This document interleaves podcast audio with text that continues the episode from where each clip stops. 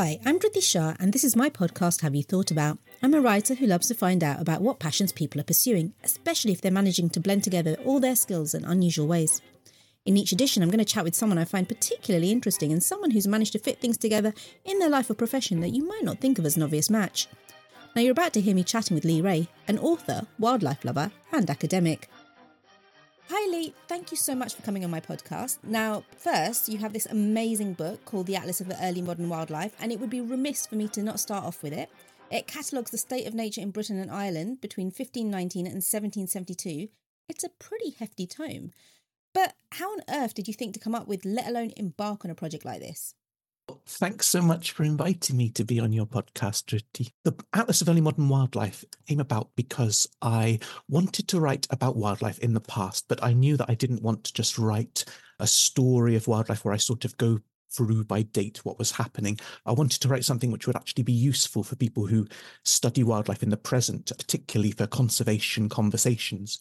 So we often talk about restoring nature in conservation. So I wanted to write something which would give an idea of a, a, a specific period and a set of information and data about how we could restore nature to the point where it's been in the past. But what made you think this is something that I really have to create into a book? That's a good question.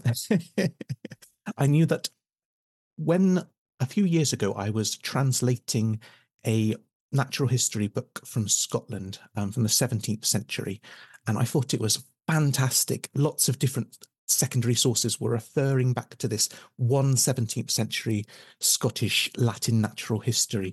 So I worked a lot on talking about that book and translating it. What I found with the book was that there were actually a lot of books in that same genre. So it wasn't just that one there were lots of books from the 16th and 17th and 18th centuries. And I realized that if I put them all together, I might be able to come up with a, a real state of nature from the time period, which I didn't think had been done before.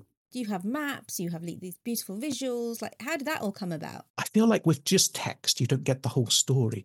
So the maps are really good because they show where the animals live and what they're doing in different areas.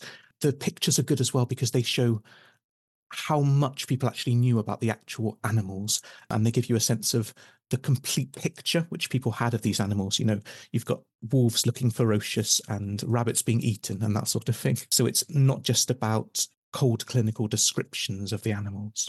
And for people perhaps aren't aware of how the book publishing world works, it must have been a bit of a journey to actually create it. Well, it was a, a long, a long task. So it's i suppose it's a bit different for fiction and non-fiction. With fiction books you sort of come up with a concept. This is what i've heard. I've never written fiction before. But i've heard you come up with a concept and you find someone who's interested in that concept and then you talk it through with them. Whereas with non-fiction you sort of write it and then you go to a publisher and say do you think this is good? And they say no. But i yeah so i spent years researching reading I read over over 200 books from the time period and put them all together, bringing in all, all the data.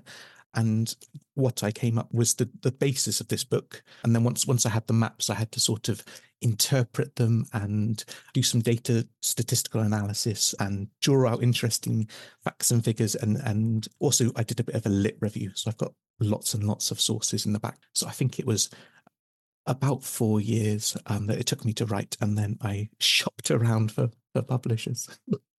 With that shopping around process, was that easy? Did you have uh, acceptance straight away, I was really lucky. I'm quite active on social media with my research, and I was determined to be sort of sharing it all the way through.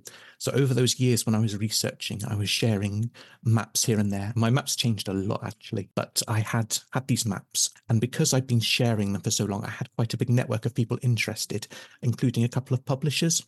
And so, when it came to time to look for a publisher, a couple of people were interested straight away. So, I suppose it's an advantage of sharing your work all the way through, even though you end up with with less novel stuff at the end. But having gone through that process and all that research and as you say all the imagery, the text, the mapping, what are some of the more unusual things that you discovered that say a reader wants to go out and get your book has to look forward to? Oh, some of my my top findings is it well there's lots of stuff that surprised me all the way through. So I quite often start with the rabbits because just I thought this was going to be a really easy species to do. Just a rabbit, you know, they're they're everywhere nowadays. But what I found was that in the past, some historians, especially English economic and agricultural historians had described these rabbits as being found throughout England, um, all over the place, and naturalized wild from the 14th century after they were introduced um, in the second half of the medieval period.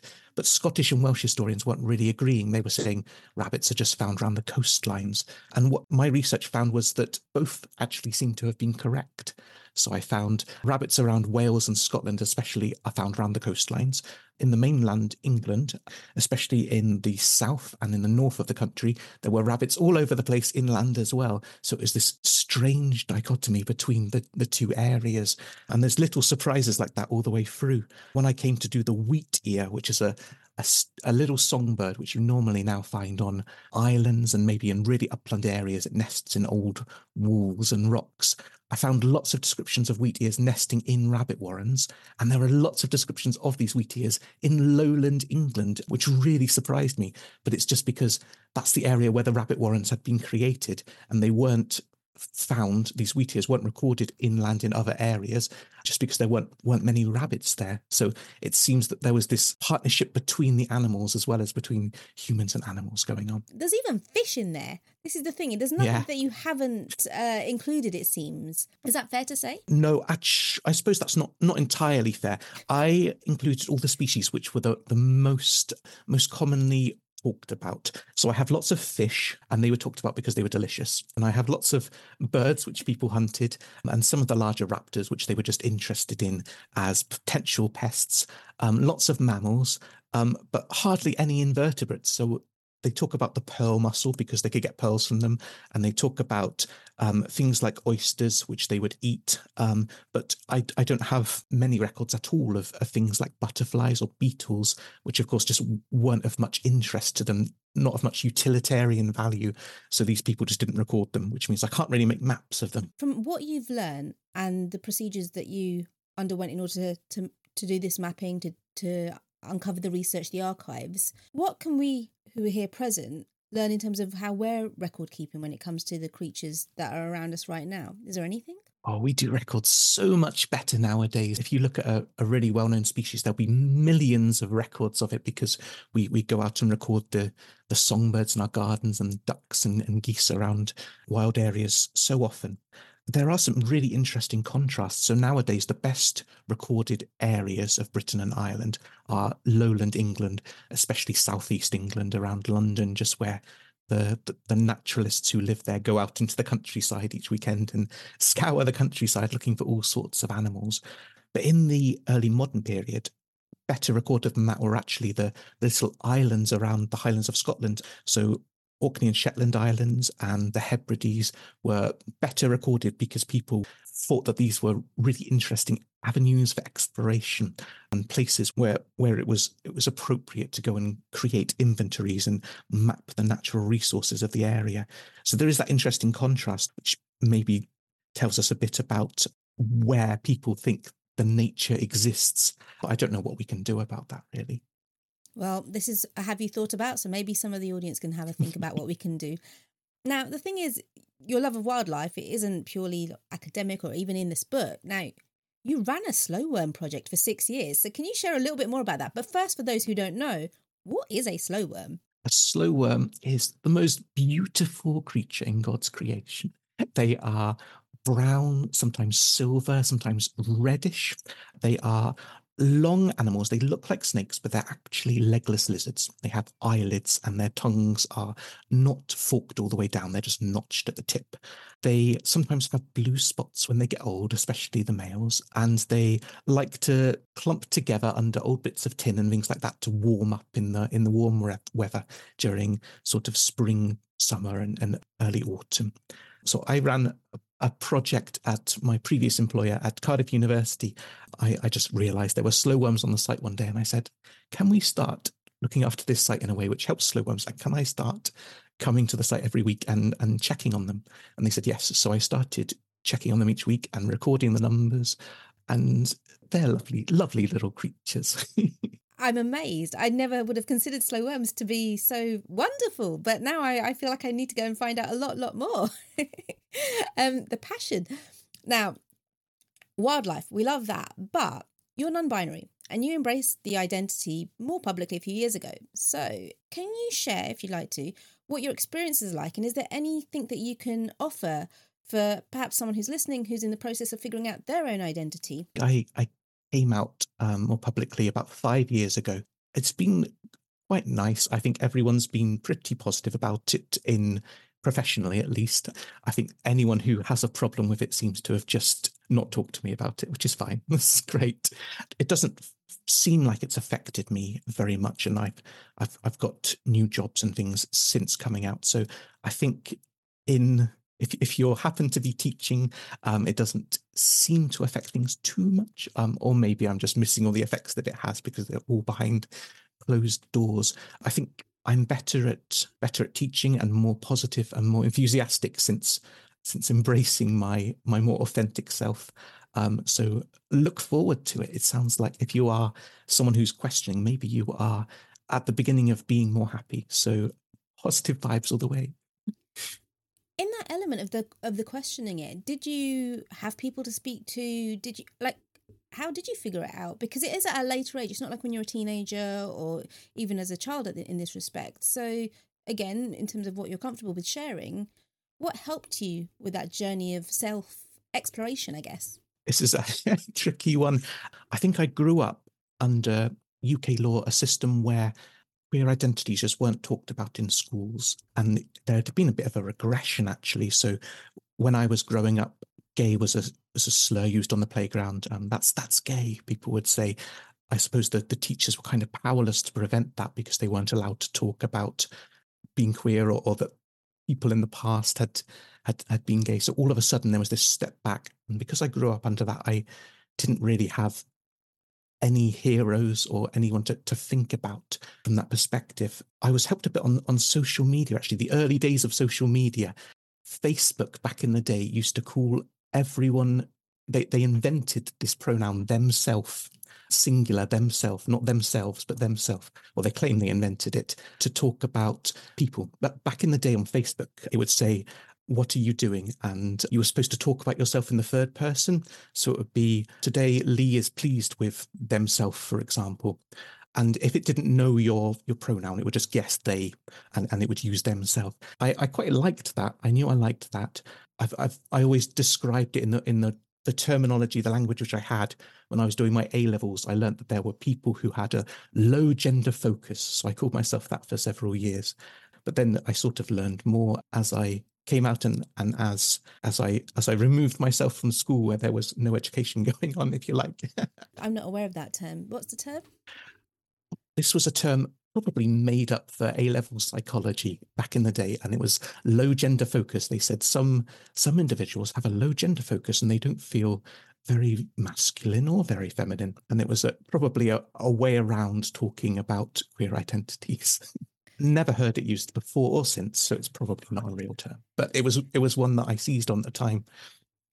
Well, if it helps with identity embracing, then let's take it. Mm-hmm. But as you got older or as you engaged further with all aspects of, of your identity and what you were comfortable with, were there any elements which were a bit harder in terms of having those conversations or you just were like, oh no, actually, I'm here, I'm queer, this is what I do, and just let's get on with it, it's part of who I am? Like, were there bits where you had to sort of think twice about you know, do you fill in a, a box on a form? Do you do this? Do you do that? Like, how have you managed to to keep going? I guess. well, there's little little struggles every day, isn't there? Um, I think society still isn't really used to having non-binary people in it. So there's lots of, you know, you go to the dentist and asks, gives you a tick box for are you male or female, and you think, why does that matter for my teeth? but you just you you get through it you don't fill it in or you you cross through it. There's the new movement in japan is x gender where people just cross through both boxes male and female and i quite like that. It's a good approach to filling in those boxes. And and people ask you silly questions and you just deal with them. But yeah uh, it's quite helps now that um, there's more online meetings and more conversations by email than than they used to be 10 years ago i suppose before covid. My employer has a option where i can put they them in brackets on my emails after my name. And when you go into meetings you can you can choose to add your pronouns there and, and that sort of thing. And that sort of helps with reminding people to gender you correctly, which can stop dysphoria. And because this is all about having that interdisciplinary approach, with your own academic studies and the wildlife, has there been any sort of intertwining, as it were, with that element of the non binary and the creatures perhaps that you've been researching? Sometimes some of the narratives told about creatures annoy me. So we're coming into frog spawn season now, and there's always a narrative around frog spawn. I don't know, you, you might have to cut this if this is too naughty for your podcast, but people will talk about frogs raping each other and frogs being addicted to sex. And sometimes frogs die in their amplexus and their mating if they get too carried away and then they drown. And people see them as sort of these very amorous creatures. But the trouble is that frogs don't actually have sexual organs like humans. Um, they they don't have penises or vaginas. They don't. They're not actually mating when they're when they're cuddled together. They're laying eggs. Amplexus is an it's an egg laying situation. Narratives like that sometimes annoy me about animals when I find them. I have to sort of switch off and say no. If I go into why it annoys me, I'll come across like I've got an axe to grind, which I probably do. But it's interesting that you say that because I was watching Planet Earth the other other day and they were focusing on on the frogs, and I was like, oh no, the frogs! I've never felt so much for frogs before. but now I'm like, oh, the frogs. I'm not sure. I'm, I'm, not sure about the frogs anymore. I'm so confused. I'm having a confused moment with frogs right now. But um, yeah. do we have to be then very careful in the way that perhaps we anthropomorphize the animals? Like, what should we do as someone who has clearly researched the language around various wildlife, domestic anim- animals? What would be a good way forward from everything that you've immersed yourself in do you think? Oh it's it's really difficult because people might claim that they are looking at animals objectively and that they are um, just observing. But whenever we observe an animal we we always bring in our own stuff my favorite mating strategy animal is probably newts, where one newt will lay down a pocket of semen and do a little dance and, and waft some pheromones, and the other newt might go and pick it up if they're convinced, or they might just leave it there. and I think that's lovely, lovely way to, to mate. But that is me reading in my own prejudices about sex and about mating and about animals into the animal world and people coming at it in 100 years or 500 years will have their own their own ideas of of ways that we should look at the world. So i don't think we can ever escape our biases and our prejudices completely. Maybe if we're just exposed to lots of different ways of seeing the natural world and lots of different stories it can make our, our views a little bit fuller. Um, maybe that's the best we can hope for. That's amazing. That's definitely made me think very very differently about the way I approach the animal world and and also language generally. So thank you very much. And talking of language, now you are an academic. One, why did you choose to pursue a field like this, which also isn't that very well paid, as as far as I'm aware? And two, hmm. what keeps you there? Well, that's good questions. Probably, probably a singular determination and a, a, focus really is the answer to both. So when I was doing my undergraduate degree, I did my undergraduate degree in Celtic studies and I really enjoyed it. And I especially enjoyed, I did a, f- a few essays on animals. So I did memorably birds in Gaelic poetry. And I really enjoyed seeing all the ways that things like cuckoos and cockerels and other birds had been seen through, through the lens of this other society that I was looking at. And I really enjoyed that. And I, when I went on to doing a master's degree and doing a PhD, I knew that I didn't want to focus on human history. I wanted to look more at animals in in the past and in literature and in history, and that's what I did. But I can't say that it's been really very well remunerated. So for me, I'm a, there's there's almost there used to be two two pathways for academics. There's the teaching pathway and the research pathway, and from that perspective, I, I be on the teaching pathway now. I'm a, I'm an associate lecturer, so I get paid to teach people, and I almost do research mostly in my spare time. Although occasionally I get grants and, and funding to do things, especially to visit archives and that sort of thing. And I get a very very tiny amount of royalties from from books, although not from articles.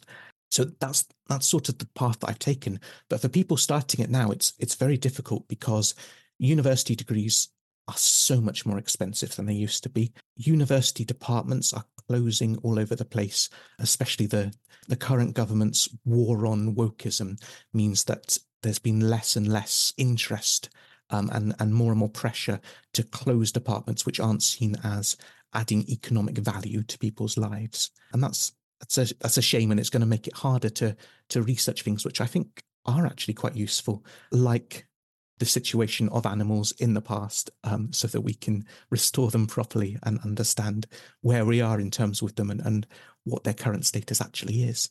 But yeah, it's difficult, and the the state of the of academia is is quite dreadful right now. There's a, such a huge proportion of people who end up doing PhDs who develop difficulties with mental health as well that it's perhaps not a choice that you'd recommend to anyone unless they were really determined to do it for their own personal reasons and not expecting very much reward from studying at all But taking out that element of that reward for studying, as it were, and that sort of mm. element of the remuneration, which is important because if you don't have people researching, you don't have people having that time to have the resources to to help us create policies, to uh, decode policies, etc. Mm. Yeah, is it something for people who are who are privileged? Like, what can we do to make it a lot more inclusive? It's a real shame because it always used to be this way as well.